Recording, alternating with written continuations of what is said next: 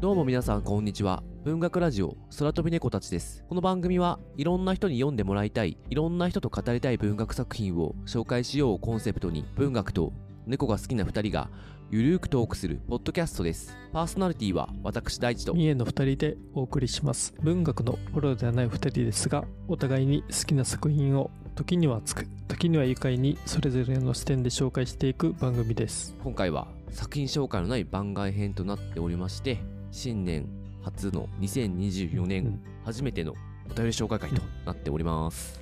ね、今回で7回目になりますねそうですねまあ、。ちょうど結構やってきましたね。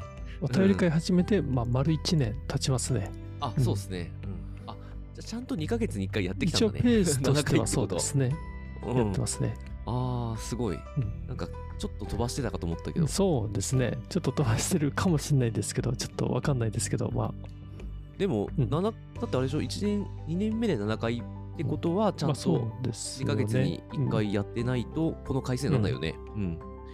いや、すごいわ。いやでもやってきてよかったですね。なんか、まあ、丸1年ね、やって思うんですけど。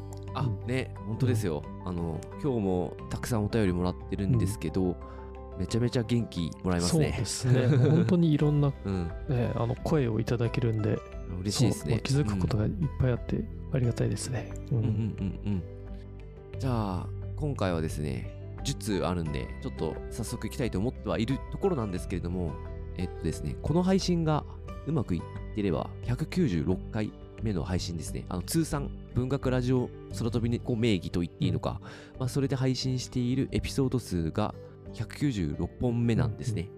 えー200回が見えてきました。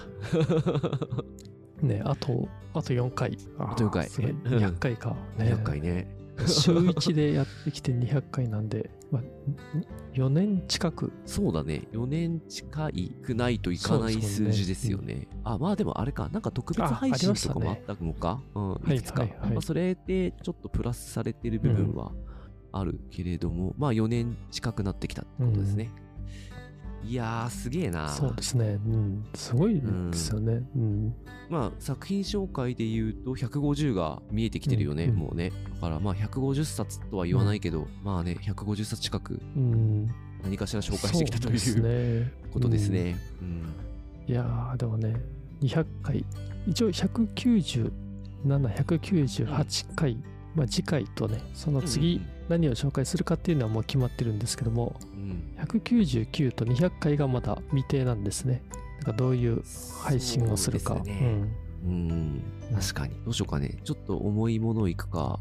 うん、自分たちの全くちょっとねそう、うん、今ね、えうん、全然考えてなかったんでもうあれですね。なんかもう全くなんか予想外な作品とか選んでしまいそうでちょっと怖いですけどね。なんか200回にそれ行くのかっていうような。なんだろうね。うね。まあ、うん、例えも出てこないけうん。ど、そうですね。多分特別なこととか考えずに。うん。うん。行きましょう。いつもの感じでいくと思いますね、うん。そして、えーちょっと前になるかな、配信されるときは。ウェブショップがオープンしました。そうですね。これでやっと、うん、まあ、文学フリマに向けて作っていたこのラジオの陣を、まあ、ウェブで皆様に購入いただけるようになりましたので海外文学うん。ブックガイドとこの空猫通信というこのラジオの機関誌ですね、この2つをあの販売してましてで在庫的にこの配信されている段階では、まあ、まだまだ販売していると思いますので、うん。いやこのちょっとショップも覗いていただけたらありがたいですね。うん。まあ、在庫がある限り、そうですね。販売しますんで、うん。増刷はちょっと厳しいかなと予算的に思うんで、多分今ある分ですね、そうですね。うん。うん、ちょっとお早めうん。に、あの気になってる方はお買い上げいただけるとありがたいです、さてじゃあそんな感じでいきましょうか、うん。えー今回のお便り。で行きましょうか。では最初にお便りいただいたのがカラスのラジオさんになります。えー SF めっちゃ楽しかったです。3体タイタンの幼女幼年期の終わりを聞きました。海外 SF 古典などを中心にお願いしたいです。SF のワクワク感がすごい。あと最後までネタネタバレしてくれたら嬉しいです。というお便りですね。ありがとうございます。なるほどうんありがとうございます SF がね、えーお好きなうんようですね。うん、確かに SF で紹介してるとき、我々もワクワクしてそうまよですすね。SF、ね、そんなに詳しく、うんまあ、なくて、ねまあ、自分たちもちょっと本当にい入り口っていう、ね、立場かなと思っていて、この SF に対しては、まあ、そういうので、ね、ワクワク感を持って、ね、読めているんで、なんか一緒にちょっと楽しんでもらえている感じがしてね、なんか、いや、本当ありがたいですね。そして、海外 SF 古典をリクエストってことですよね。まあ気になってる作品あるけどね。うん。うん、星を継ぐものとかね。ー、はいはいはい。あれは古典じゃないのかな どっちなんだろなそううですよね。ねえまあ、古典、まあ、何が古典になるのかっていうところとかね、あるかもしれないねですけど。うん。まあアーサー・シー・クラークは間違いなく古典だしね。うんまあ、でも1984とか、まあ、1984年とか、ね、素晴らしい新世界とか、うんうん。うんまあすまあ、古典であり定確かに古典なのかな、まあ古典っていうかまあ定番のものとか、ね、なんかそういうのとかもちょっと読みたいっていうのはありますね。最後までネタバレということなんですけど、難しいね。これね、そうですねね。で、うんまあ、これがそのカラスのラジオさんが読んで知ってる作品のことを指してるのか読んでない作品もネタバレしてほしいということなのか、ね、っていうところでいや難しいですよね。この感じからすると、ネタバレああもうなんじゃないかな全部。うん。えーこれそんな気がするね。となると、まあ3体とか、プロジェクトヘイルメアリーもだったかな、うん。あの、前編後編で分けて、そうですね。ねあと村上春樹作品とかの長編とかも、うんうん。だからそういうもうすごいボリュームがあるものは前後半に分けて、まあ、後半をまあネネタバレっていう形でやったりするんですけども、うん通常普段配信しているやつはなかなかそれねできると理想ではあるんですけどもやっぱ難しいですよね。そうっすね。うん。ここはちょっと毎回バランスを見て、うん作品ごとにチューニングしていくしかないかなと。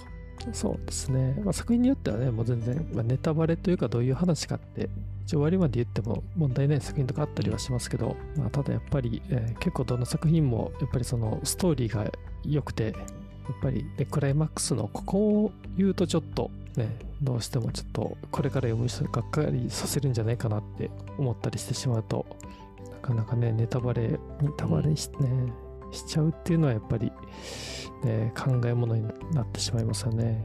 確かに。まあ、なので、ちょっと、まあ、あの、海外 SF 古典はもちろうん扱っていきたいんで、考えますが、ちょっとネタバレは作品ごとにチューニングさせていただけると、ねうん ありがたいです。うん。じゃあ、カラスのラジオさん、んありがとうございました。これからも聞いていただけると嬉しいです。では次は、えー、ともひとさんという方からお便りいただいております。大地さん、みえさん、こんにちは。ともひとと申します。初めてお手紙を書かせていただきます。お二人のポッドキャストは去年の年末に知りました。新参者ですが、よろしくお願いいたします。もともと SF 小説に関するポッドキャストを探していたら、文学ラジオ空飛び猫たちが目に留まりました。キム・チョープやサラピンスカー、ルグウィンやカート・ボネガットまで取り扱っていたため、信頼に足るラジオとして聞かせていただいております。純文学も好きなので、選書の参考にさせていただきます。特に村上春樹が大好きなので、過去作品も取り扱っていただけると嬉しいです。このラジオの魅力は、お二人の文学啓蒙に対するスタンスにあると思います。絶対に豊富な知識をお持ちなはずなのに、それをいたずらにひけらかさないところがとても心地よいです。また、作品に対する批判的な意見がオミットされていることも重要な要素なのだと思います。余裕があればで結構ですが、純文学的な SF 小説のご紹介を楽しみにしています。といただきました。ともひとさん、ありがとうございます。ありがとうございます。いや、なんかすごいえ丁寧なあのお便りで、そうですね。いや、なんかちょっと恐縮ですね。恐縮ですね本当に。内容も恐縮ですね。ですね なんか、うんそんなに豊富な知識は持ち合わせておらず。そうですね。うんまあ、むしろ想像力でカバーしている部分がね、結構ねそうです あったりするんですけども。およかったですね。やっぱり文学ラジオっていう響きだけで見ちゃうとね、SF はあんま紹介しないんじゃないかみたいなうん部分、多分たあの番組名からは多分見えちゃうと思うんですけど、、うんまあ内容を見ていってもらえばね、結構あの SF だけじゃなくて、、うんまあ、エンタメなんかもね、あの扱ってもいるし、割となんか幅広くやってるんだっていうのは知ってもらえるかなと思うので、ちょっとしっかり作品紹介まで見ていただいて、うんうんうんうん、ちょっと嬉しかったですね。ありがたかったですね。うんそうですね。うん。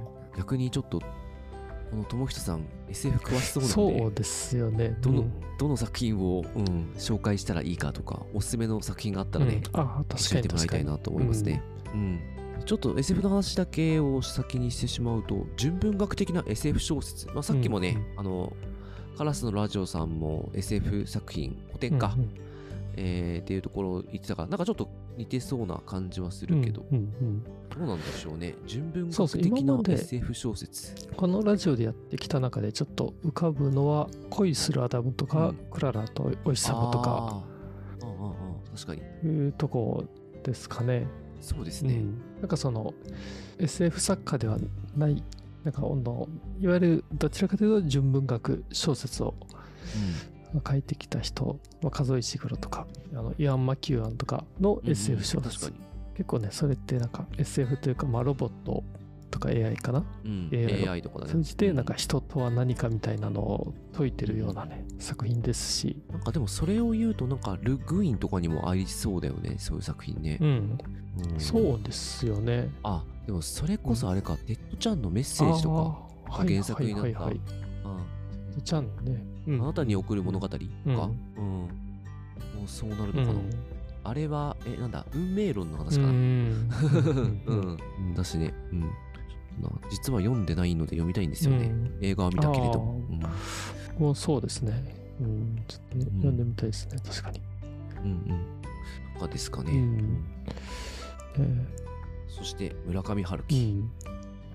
村上春樹、今年もやりますうん、そうですね、一応1年に一つ、あの長編やってきてますしね。そろそろねじ巻き。トリクロニクルとかになっちゃうはいはいはいあそうか。あと残ってるんで、そうですよね。ねじ巻き鳥、まあまあ、全然あるけど、うん、ノルウェーの森とかもあるし。あそうかそうかんまあ、1984全然、とか、全然ありますよ。全然ありますよね。いろいろ。うん。うん。あの、ちょっとあの、えっ、と、風の歌を聴けから始まるシリーズはちょっとき、うんね、うん。でもそれこそ羊をめぐる冒険そうですよね。言ってもいいのか。羊を巡る冒険をダンスダンスダンスとかそのあたりはうんうんありですよね。うん、ちょっとやっぱり毎回読み返すと新しい発見があるので、ちょそうですね。うんっと読み返したいかも。うん僕も読んでもうだいぶ経ってるんで読み返したいっていうね、願望はあるんで、うん、うんうんうん。ちょっと今年も多分どっかで入ってきますねですね。。なんか毎年なんか夏手前かなそうだね夏だね。夏か夏手前にやってますね。うん。うん、ちょっと日本翻訳大賞が落ち着いた頃にやってるよね。確かに確 で、えー絶対に豊富な知識をお持ちのはずなのに、うん。えー批判的な意見っていうあたりなんですけど、まあさっきも言ったようにあんまあ可能な範囲の 話しかしないので、あのー全然我々今マックスです。そうですね。むしろ、ね、なんか持ってる力のプラス30%ぐらいをね、本当想像力とか、そうだね。なんかそっちの方で補ってるっていうで。うん。うん、感じですね。で、まあ、批判的な意見がオミットされている、まあ、省略されているっていうことだと思うんですけど、い言わないですよねってことだと思うんですけど、そうですね、これはでも、どうなんだろうね、やっぱ感想ベースかつ、多分、あ、そうですね。うん、なんとなくだけど、読書会みたいな空気が出てるから、うん。なんか、うん。あ、で、たまに、ここがちょっと引っかかったみたいな話はうんしてるはずなので、全く言わないわけではないかなとは思ってはおるんですが。まあでも基本的には確かに批判的な意見っていうのはうんないかと思いますね。あの、ベースとしては。で、うんやっぱり、その、客観的に批判するって結構、あの、大変な作業だと思っていて。うん、でなんか主観的にねなんか批判的な思うところがあったとしてもそれをあえてじゃあ、ね、その客観性ない状態でこのラジオで言うべきか言うほどかっていうとね全然そんなことないんですし、うん。うん。ね、まあ、それ以上それ以上にもうちょっとねやっぱり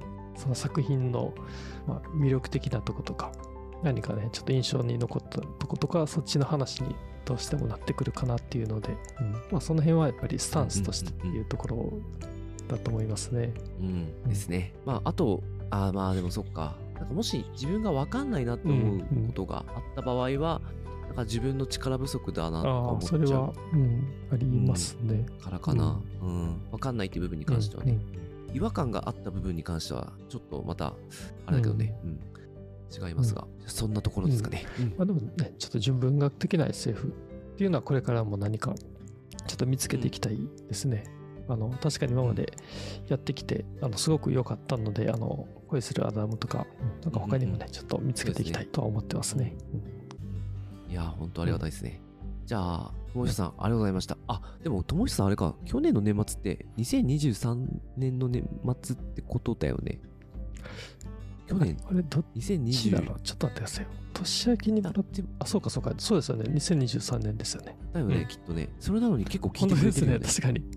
うん。これ収録段階13日だから、結構聞いてくれてますよね。あ、すごい嬉しいですね。ね。本当ですね。うんうんうん。いや、本当ありがたいですね。本当ですよ。うんいや、本当、友久さん、ありがとうございます。ぜひ、あのまた聞いてください。では次ですね、アネアさんからえいただきました。えいつも魅力的なブックトークをありがとうございます。2020年から毎週楽しみにしている空飛び猫さんですが、悩み大きい18歳の息子も拝聴していることが最近発覚。お二人のトークと声に癒されるとのこと。そこでお二人に相談です。進むべき道や今の自分に自信が持てない18歳に進める海外文学を教えてくださいということですね。いやもう、いや18歳の息子さんが弾いてるという、いや、これはは。ちょっとびっくりですね。えそうですね18歳のリスナーがいたんだっていうね。そうですねう。んいや、いるはいると思ってるんですけど、結構この層、あんまりいないかなと思ってたんで、うん。なんとなく、あの、アナリティクス見てると、結構ね、さ30代以上の方が多い。うんうん30代、40代、うんまあ、50代とかうんうんう、んそのあたりが多いので、うん18か。18いや歳。なんかちょっと緊張してきますね。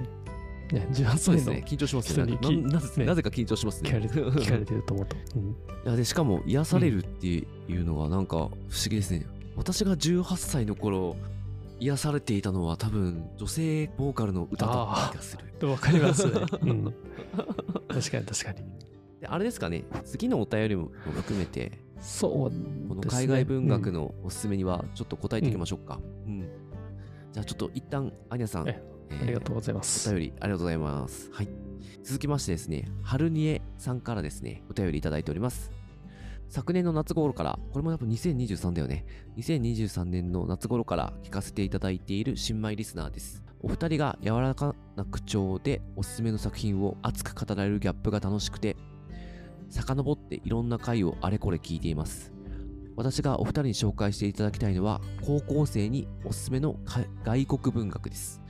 児童文学の分野では海外の作品がたくさん紹介されているように思います。でも高校生向けとなるとどうでしょう？分量的に手に取りやすい変身とか違法人とか悲しみをこんにちはなどでしょうか？またはクリスティなどのミステリー高校生の甥っ子に本をプレゼントしたかったのですが難しくて悩んだ末に図書券にしてしまいましたスマホのゲームに夢中で日本の小説を読まないわけではないけれど外国の人の名前は苦手という甥っ子に紹介できそうな作品があれば教えていただけると嬉しいです。えー、はるにえさんありがとうございます。ありがとうございます。はい、昨年の夏頃からっていうぐらいだとですね、全然新米リスナーではない気は、しますね。うん、もう、あの、レギュラーリスナー ですね。ありがとうございます。こちらが高校生におすすめの外国文学で、さっきのアニャさんがえー18歳に進める海外文学、まあ、ちょっとい意図とかがちょっとずれてるんですが、まあ、ちょっとこの2つお答えしていきたいなと思っております。なるほど。だから18歳に進めるとね、高校生に進めるという。うん。うん。なんかあれですね、まちょっと、なんかうん。ちょっと責任感を感じてしまいますね。あ、うん。あと18歳がやっぱ進路、うんですもんね。そうですね。あの大学進学、専門学校進学とか、まあ、ねとか、まああると思うんで、ね自分に自信が持てていないとかですね。うん。ああ、それもあるね。とかね。ううんや、難しい。で、一方で、春ニレさんの高校生の話、甥っ子の話だと、いや、スマホゲームに夢中でっていう状態で、うん。うんうんいやスマホゲーム夢中な人が、にね、進めるっていうのも、これもなかなか、ちょっとね、考えないといけない。そうですね。いや、でも、あれじゃないですか、アンディ・ウィアーのプロジェクト・ヘイル・メアリーとか、はいはい。うん。うん。もう、ちょっと SF だけど、うん。外国文学ではないけど、うん。ちょっとありかも。ゲーム好きうななるほど。うん。まあ、うん。ちょっと今、ハルニエさんの甥っ子さんの方の話になっていますが、うん。外外国の人の名前が苦手ってことは、あんまり外国の人の名前が出てこない。出てこないっていうか主人公とか登場人物が少ないやつがいいってことだよね、うん。きっとね、うんうんその観点から言うとなんだろうな。うんなるほどね。でも確かに異邦人とかって登場人物少ないんうだよね、ん。変身もそうか、はいはいはい。まあ僕も確かに大学生の時とかね、うん、読んで、いや、確かにに面白かったですね。うん。面白かったよね、うん。あでもそれだったらもうあれかな、うん短編集の方がいいのかな。ああ、一つはそうですね。うん、うん、でちょっと読みやすい短編集っていうとなんだろう。あでも逃げ道とか読みやすいんじゃないかな。どうだろう。あのナオミ・シグロの。ああ、確かにそうですね。う。うんん、うん、読みやすかった気がする、うん。うん、し、うん、かなとちょっと今思いました。うん みえさんどうだろう他？いや、僕は、あの、悪道日記ですね。悪道日記いきますか。なるほど。あの、確かに。ね、ちょっとその、もしかすると、まあ、ゲームにね、ちょっと夢中になってて、うんうんじゃあ、ね、小説読むかっていうと、まあ、なかなかそんな気持ちにはなななりづらいんじゃないかなというところを仮定してですね、あの悪道日記は、なんかその、それまで持っていた小説のイメージとは結構異なるようなあうん。の書き方がされている、まあ、小説だと思っていて、であとすごくまあ読みやすいっていうのもあって、うんまあ、騙されたと思って、ちょっと読んでもらえたら、そのまんまずるずるとね、まあハマるんじゃないかなとうん。うんいう、ねなんかその、まあ、ちょっとその可能性を、まあ、加味して、えで、まあ、悪道日記からですね、えちょっと読書が広がっていくのも面白いかなって思いますので、うん。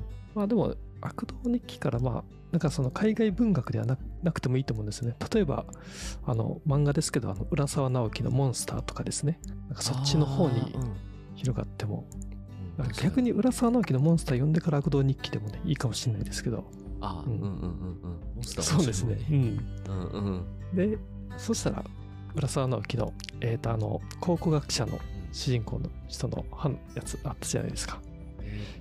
えっ、と、あれが、なんだっけ？マスターキートン。あ、そうだ、マスター・キート。うんうんまあ、マスター・キートンに入って、えーうんちょっとあの、考古学に興味を持つとかですね。もしかすると、なんかそっちに、なんかスマホより、ゲームより考古学に興味持つとかですね。そうそっちになる可能性もね、ちょっとあるかもしれないというので。なるほどうん。悪道日記ですね。うんいいっすね。うん。で、まあ、進むべき道は今の自分に自信が持てない18歳。そう。まあでも、うん、18歳の時はどうだったかな、なんか結構好きなもの読んでたな、うん、うんもうんうすでに。うん、うん、でも、やっぱそういう時の海外文学っていうと、まあこの間紹介したうん若い芸術家の肖像はいい気はするけれども、ちょっと長いようねん。。そうですね。うん。受験勉強とかある？まあ、だとしたらねですかね。うん。うん。まあでも、あのね、その読書が好きな人だったら、ちょっとね、ああ、確かにいけちゃうか。うんあのうん挑戦してみてもいいと思いますし、僕は確かに。ね、ちょっと近いかもしれないですけど、ムーンパレスですね、ポール・オースターの。確かに。ムーンパレスいいね。うん。まあもしかすると、その自分と主人公を重ね合わせて、ねねなんかよ、あの、読めるかもしれないっていうところでね、うんうんあの、まあ、青春小説として、ムーンパレスは面白いと思いますし、うん、うん。いや、でも、確かに。うん。いや、でも、うわなんでしょうね。ね。僕はなんていうんですかね。あの、これが決しておすすめとして話すわけじゃないんですけども、今今からする話は。コーマック・マッカーシーとかは、あの、うん。世界の主体は自分ではなくて、なんか世界そのものとかなんですね。コーマック・マッカーシーの書いてる小説は。だからそうそういう小説とかもですね、なんか読むと、なんかその自分自分って、うんもしですね、その、ちょっと、あのーなんでしょうね、まあ、それでちょっと窮屈な思いをされてるようだったら、うんうんうんいや、世界の見方ってこんな、ね、いや、自分中心ではないような、そんな世界の描かれ方が、をしている作品もあるんだとかですね。なんかそういうので、もしかすると、ね、ちょっと心が、ね、何か楽になったりとかですね。まあ、僕は結構コーマック・マッカーシーの作品読んで、ね、なんかそう思ったりすることがああ、うんいいね。うん。そうですね。うん。なんかね、そういう作品もね、面白面白いと思うんですよね。確かにそういう、あの、厳しい世界みたいな、うん。あの、自分にはどうにもできないことがあるみたいなものは確かにちょっと読んでみると気持ちは変わるかもしれませんね。そうですね。まあ、あとはあれですかね。あ、これあの、すみません。さっきのちょっと高校生の人にも、もう、どちらにもなるんですけども、まあ、3体とかですね。ああ、で もとんでも SF。もううんまあ、とにかく面白いっていうですね。ええまあ、さっきのねスマホゲームに夢中だっていう高校生ももしかすると3体ハマったらもうゲームよりまずは3体読む方にハマるかもしれないし、ね、あと18歳のねお子さんももしかするとねうんうんうんうん。まあ現実逃避としてなんか現実のことをどうでもいいからしばらくもう3体にひたすらハマるとかですね。なんかそういうのもいいんじゃないかなって思うんですよね、まあ、ちょうど文庫化もねされますんで、うん、そうですね。うん。じゃあ、ちょっと参考にしていただければと思います。はるにえさん。とうん。改めて、アネえさん、ありがとうございます。では次ですね、グラムボンさん。からいただきました。えこん。にちは。ラジオいつも楽しく拝聴しています。海外文学に少し苦手意識を持っていたのですが、昨年はラジオをきっかけにたくさんの作品に出会うことができました。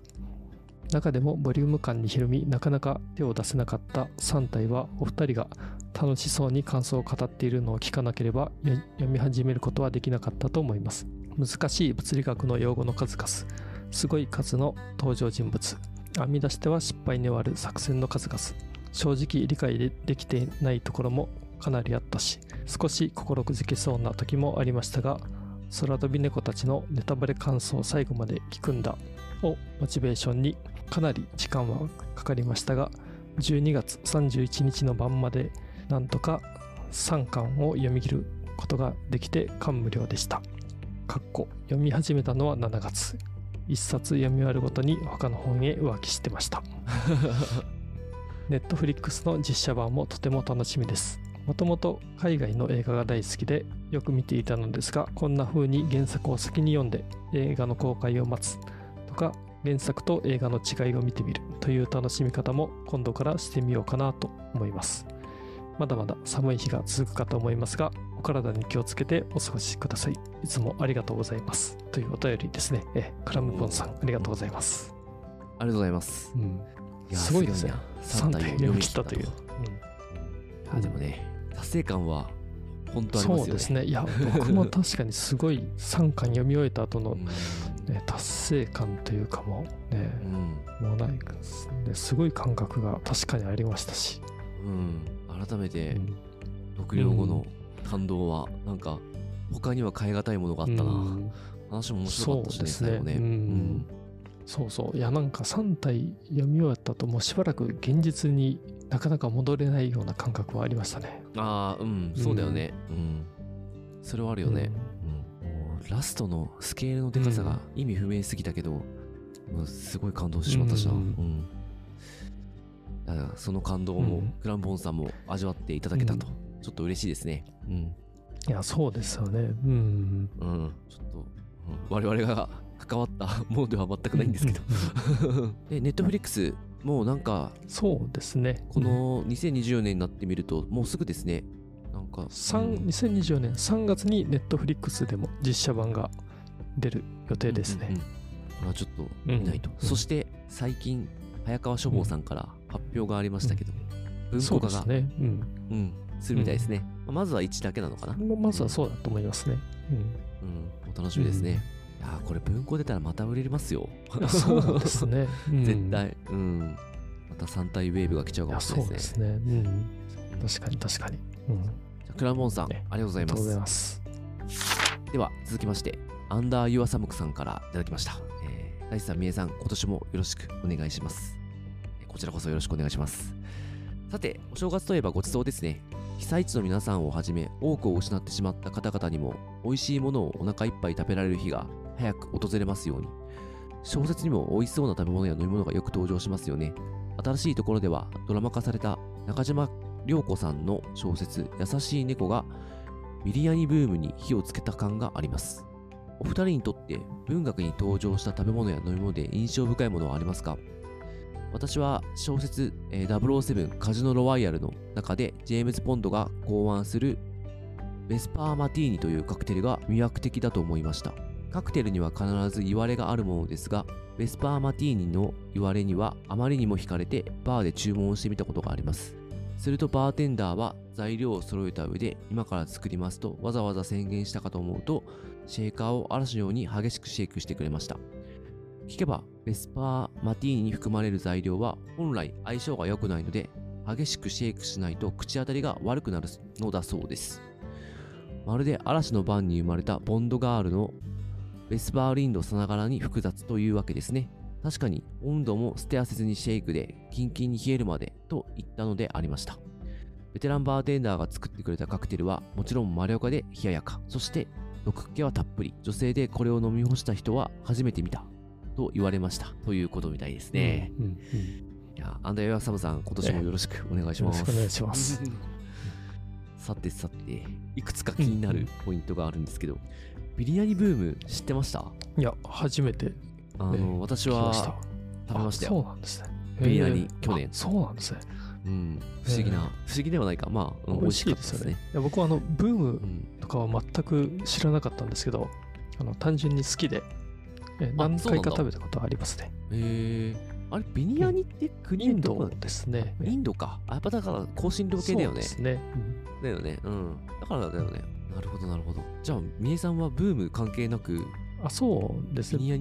もともと好きでしたね。うんうんうんえビニヤニはどこで知った？のもういや、なんかもう、結構その、インド料理とか、ああそうんかそうそうですね。やっぱり海外の食もちょっと好きっていうのもあってですね。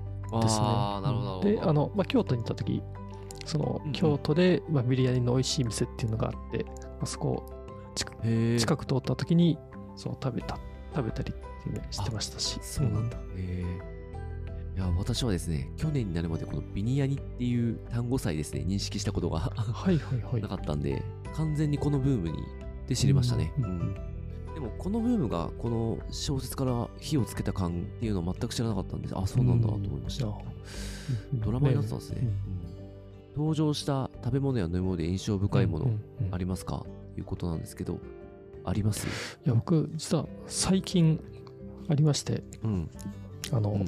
吉田郁美さんですね、あの、あ。ラジオでも、たびたびえあの登場していただいたり紹介しているでの新しく訳された本が「イエル・バブエナ」という本がうんうんうんうん。大倉出版から去年12月に出たんですけども、そこのあの主人公の一人があのバーテンダーをしていてえそのでそのバーのあカクテルですねの名前もイエル・バブエナというですねね主人公の一人があのもう、まあバーテンダーとしてすごい天才的なあの才能があってでその人が作るイエル・バブエナっていうカクテルはなんかめっちゃ飲んでみたいなって思いましたね。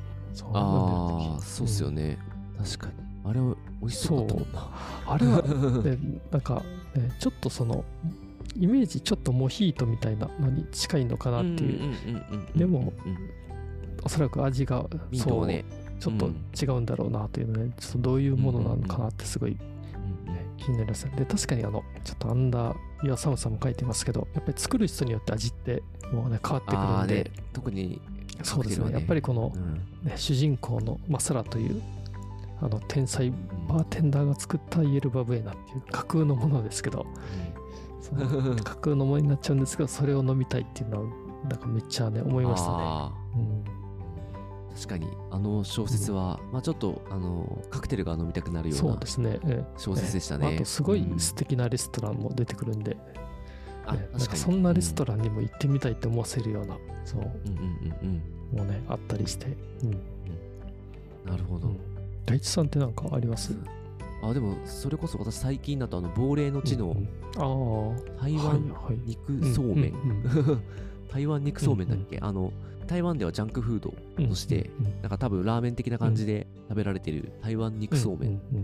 がですね、もう出てくるたびに美味しそうで、小説の中で。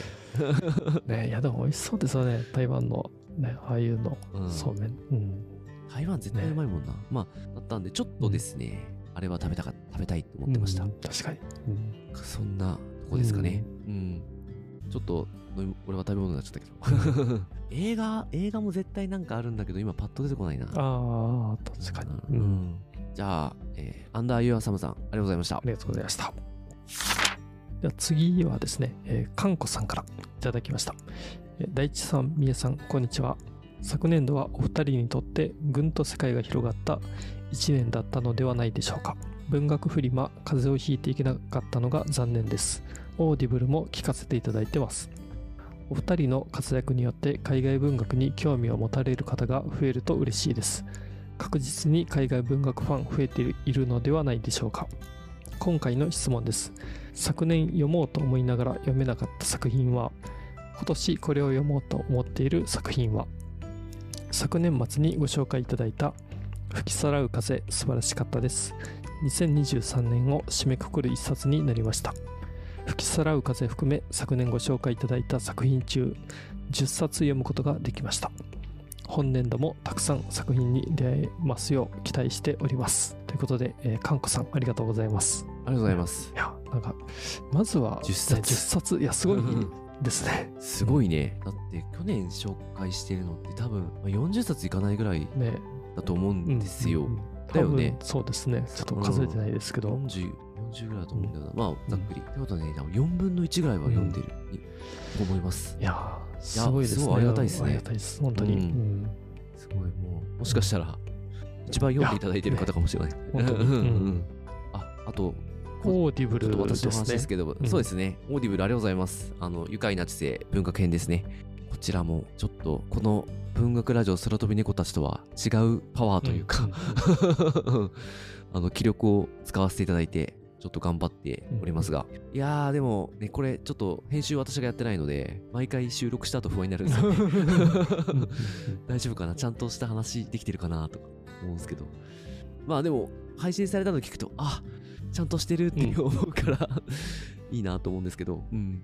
今のところは、ちょっとドキドキしながらやっております。うんありがとうございます、こちらも。ではね、我々の活動のおかげで、まあ少しでも海外文学ファンが増えてくれると嬉しいなとうんうん思っております。そうですね。うんじゃあ、質問答えていきますか、そうですね。うん昨年読もうと思いながら読めなかった作品、まあ、いっぱいありますけどね。もいや、もう、すごいですよ。だって私、あれだもん。タイガーバイフか？読むって言って読んでないそうだったんですね。虎年だからタイガー、あれ？虎年だったよね、去年ね。虎年だからタイガーバイフ飲みますって言った記憶が。ある。あ、タイガーズワイフか？うん。なるほど。あれですね。えっ、と、あの、ミダック横丁と、あ、あれですね、あの、うんうん。えー翻訳大賞の候補になったあのあ黄金、黄金中か？黄金中、黄金中競争。中。変奏じゃあ黄曲。金中変奏曲だ。そうですね。うん全然間違ってる。ね、この辺りあのよ読みますとね、宣言したんですけど、なかなか読めなかったっていうはい。本ですね。そうですね。けど、いや、も、でも行きたいね。だってあれ、高い金、あ、そうですね。結構、あの、だいぶ、高いだいぶ価格が、うん。お金を払って買ったんで、うん読まないともったいないっていうのがあるんで。もったいないですよね。あ、ちょっと読みましょう。そうですね。今年いけるか。どうする？日本翻訳大賞またすげえ同あ期そうですね。ちょっと新同そうですね期本が。つ積まれていく。ですね。なんか周回遅れになっていきそうですね、だんだんなんか。う んそうだね。まあ気をつけないとね。そうですね。うんまあ、読みたい本は本当にいっぱい、ねうんうんうんあって、もう、ちょっとね、なかなかもう整理が全然できてない状況ですね。うん、今年ってなんかあります？これを読もうっていううん。のはあ。でも、もう、まあ、ちょっと予告になっちゃうけど、あの、紹介するのが決定してるハリケーンの季はい節はいはい。はめちゃめちゃ期待してます、今。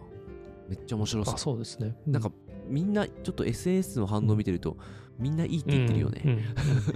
あ、でも今年一つがあれですね、もうこれ行こうって言ってるのが、えっ、と、デンマークの作家のトーベ・リトレウセンっていう方の結婚読という、あのコペンハーゲン三部作ですね。これ、ミスズ書房から、うん。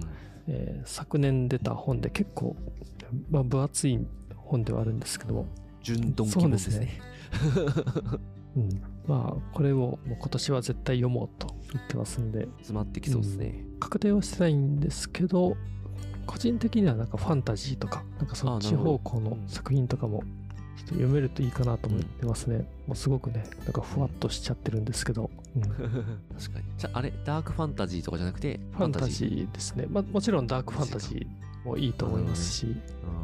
いや、ちょっと、竜グリオールが、うん。ちょっというシリーズがあるんだけど、最新作が評判いいんで、ちょっとね、前も話したけど読みたいなと思ってるけど、うん、ちょっとラジオ向きではないかな。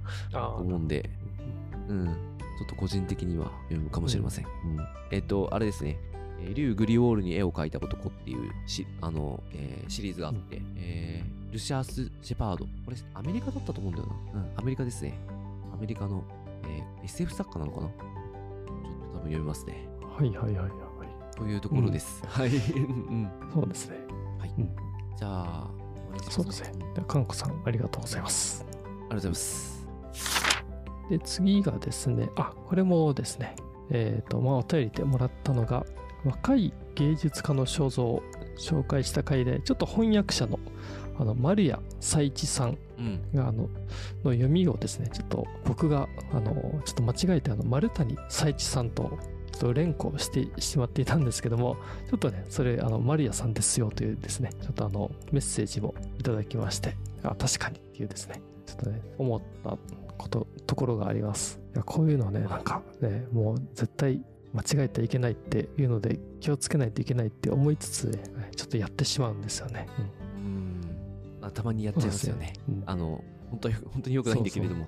そうそううん、あの、マリア佐一さん10年以上前はあの本とかを読んでいてたのでなんかもう自分の中ではもう知ったつもりでいたんですねでそのもう記憶がストンって抜けていてで久しぶりに役所を読んで、ね、もう何の、ね、ちょっと疑いもなく丸谷さんってちょっと、ね、呼んでしまったんですけど、まあ、本当はあの正しくはマリアさんというのが正しいということで、うんうん、ちょっとねこれはねちょっと本当申し訳なかったなと思ってます。ちょっとね訂正したいと思ってます。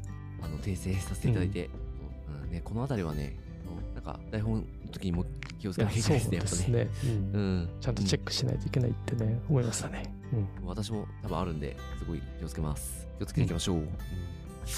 じゃあ、次のちょっとお便りいきたいと思います。えー、72歳さんからいただきました。えー、ハンガンさんのそっと静かにを読みました。最後に QR コードがあって、インタビュー動画も見れました。部屋を閉め切って、ビートルズの Let It Be を大声で歌って、叫んで泣きじゃくるエピソードを読んで、ギリシャ語の時間しか知らなかったのが、イメージが一変しました。そんなに音楽が身近な人だと初めて知りました。話が飛びますが、えー、これ、朝日のあれですね、生 F ですね。えお疲れ生ですのビールのコマーシャルのバックを流れる、え人生はあなたが思うほど悪くないという歌詞。竹内まりやの元気を出してだけど、あ、竹内まりやの元気を出してだけど、竹内まりやもビートルズ世代。完コピのアルバムを出している。あ、そうなんですね。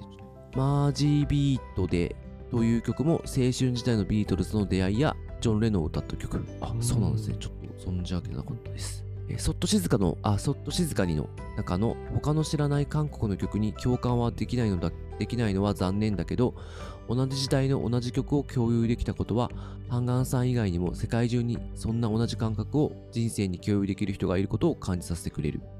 何かお便りを書きたいけど、何を書いていいかわからないので、無理やり内容を絞り出した感じですが、とりあえず、行く行った以来、紹介される本を読めてないのが残念。弁髪のシャーロック・ホームズは気になるけれど、手が出せない。ではまた。というお便りいただきました。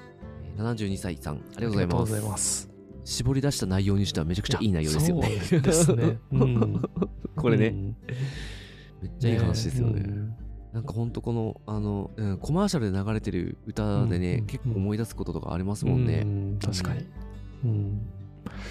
ね、それね、あの、まあちょっと、あの、そっと静かにも、あの、紹介していて、まだ多分、これ収録してる段階で配信ないので、あの、72歳さん多分まだ聞かれてないかと、まあ、まあ、聞かれてるはずはないんですけれども、あの、多分この辺りの話をしたんじゃないかなと思うんですが、あの、やっぱり歌はね、こう、いろんな人と、あの、感覚をこう、結びつけてくれるからいいですよね。